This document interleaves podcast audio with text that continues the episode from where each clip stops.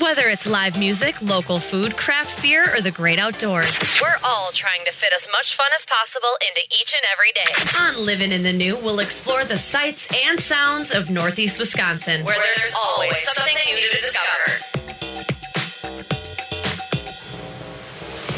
And we are at the Bergstrom Mahler Museum of Glass in Neenah on the shores of Lake Winnebago. If you've never been, add it to your list. Uh, so- definitely something to see here in Northeast Wisconsin.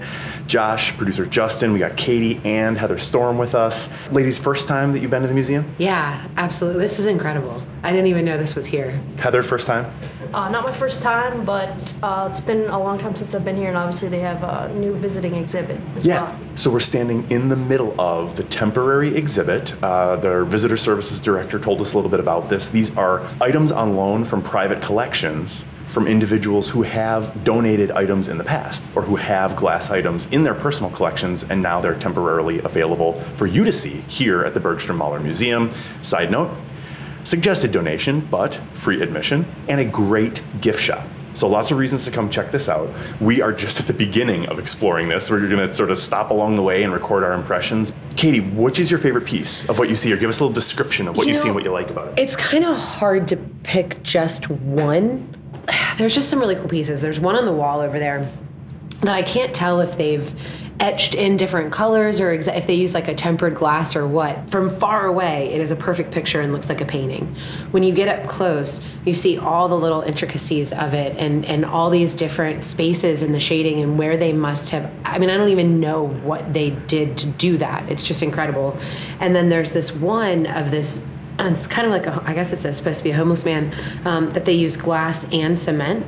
So there's parts of it that are obvious cement, parts of it that are glass. And Heather and I were saying, she was saying that she thinks that there's parts that are obviously mixed together. And in looking at it, you can see when you get really, really close, Yeah. you can see these different levels of, of color inside of it and just how they were able to create so much depth and such a softness with such a hard material Yeah. is ridiculously intriguing to me. Glass as an art medium allows you different ways to play with light and shading and color that you, is not available in different media. Um, so this is really a unique thing. It's what the Bergstrom Mahler Museum is all about.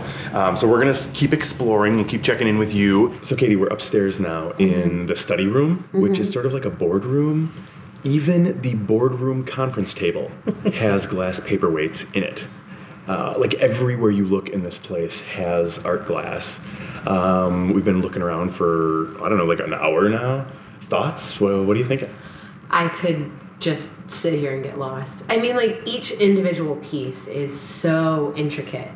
Um, and have the guy downstairs, whenever he started explaining things and talking about how each individual flower, a lot of times it's not just like inside of this glass ball, there's 50 flowers. It's not just each flower is its own piece, but each individual petal could be its own piece. Each plus the stem, each leaf. And I mean, these things like the, the weight itself is maybe I don't know, Six five inches inches, tall, Yeah, like six yeah, inches across, right. five inches tall tops. So you imagine these things that are centimeters Yeah. of detail inside of this. But it it's mind blowing to me that this art form is just so involved and so in depth and not I don't know if it's appreciated Mm-hmm. in the way that it could be. One of the things that I'm always amazed by, it, because in between the pieces, they also have some educational stuff explaining some of the process.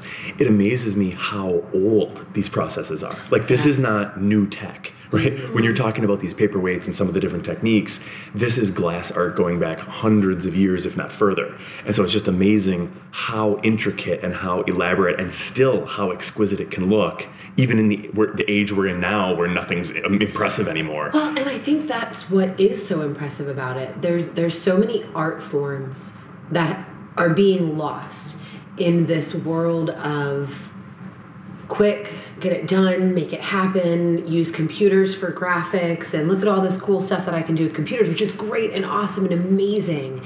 And there are so many new tools and technologies and art forms that are available and possible that that technology has done for us. But there's always a downside. To every positive, there is a negative. And I feel like the negative is that the handmade features of, of real pure talent that takes years and years and years and years of practice that's being lost. And that's what's so cool inside of this museum is that each and every single individual piece is obviously somebody who has had worked for years to, to craft a skill to be able to not just properly blow glass without bubbles in it mm-hmm.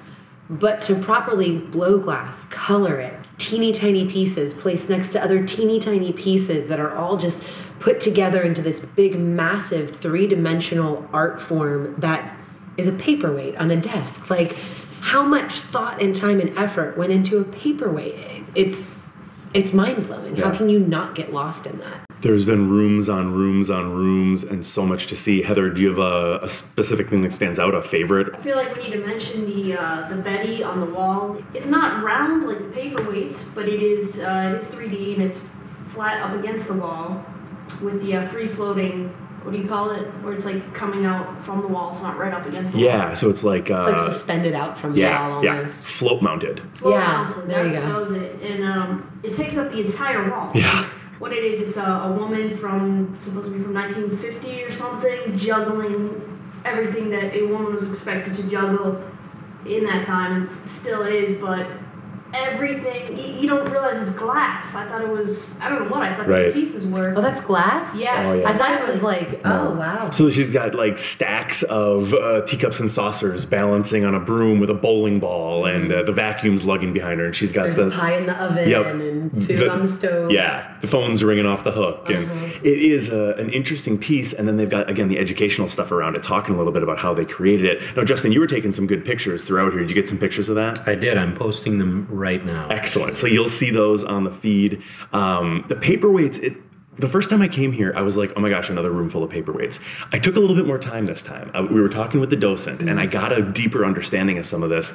And that intricacy, like you were talking about, Katie, it really is impressive how something so simple and in a way kind of antiquated. Like we were talking earlier about how paperweights used to actually be like an office supply. Yeah. You needed a paperweight because you had papers and wind would blow or the fan would be on or whatever it is. And now there's sort of a relic. And so maybe now we can appreciate the artistic element a little bit more that they're, they're not as uh, such a utilitarian item. That's what's so funny. Like, I, I think for me, I look at it in a very, very, very artistic way because I am an artist. So, one of the reasons when it comes to like paintings, for example, one of the reasons I have a tendency to use more acrylics over oils is because oils, there's a lot of you let a layer dry and then paint another layer and let a layer dry, and there's a lot of patience involved. And when I'm looking at these pieces, I imagine it's the same way because you mm. have this image in your brain of the whole piece that nobody else can see, nobody else understands it, and your job is to take that image in your brain and put it out there in a way that everybody else can see it and take it in and absorb it in the same sense that you have and with all the detail that you see. And I look at it kind of like somebody's building an oil painting, but instead of building this massive canvas of oil painting where you're going, here's a layer, let it dry, here's another layer to create that depth. Instead, it's here's this teeny tiny stem of a flower next to this other teeny tiny stem of a flower, and how they're all going to push together to create this much larger piece that still, in and of itself, is um, fits in the palm of your hand. Yeah. That's just like how could I'm lost. Oh, okay, Justin, I want to guess what your favorite piece was. Mm-hmm. I think it was the glass library that we saw downstairs. Was Yeah. that one of your favorites? Yeah, I was up there, especially with Storm behind That's it. my Yeah. favorite too. You like you guys both like that. Yeah. Describe it a little bit for us, Justin.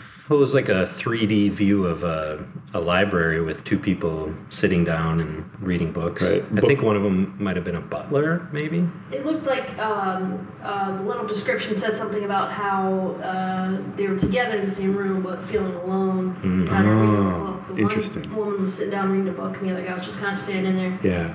The space was sort of defined by four stacks, like shelves, bookshelves. And on the shelves were just these little plate glass pieces that were meant to look like books. Man, Justin, you got some great pictures of that one too. Um, so check those out.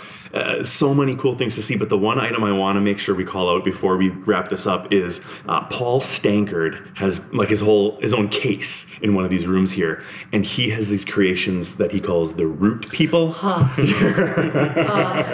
I like take them all home? Just talk to us a little bit about the root people, Katie. Well, okay. In modern time comparison, you would say from the Harry Potter movies, the little root plants that were part of Hufflepuff, where you pull the plant out and there's a little person underneath. And that's basically what it is. And, and there was this really amazing one downstairs, because we're upstairs now there was this really amazing one downstairs where there was an actual mirror backside to it.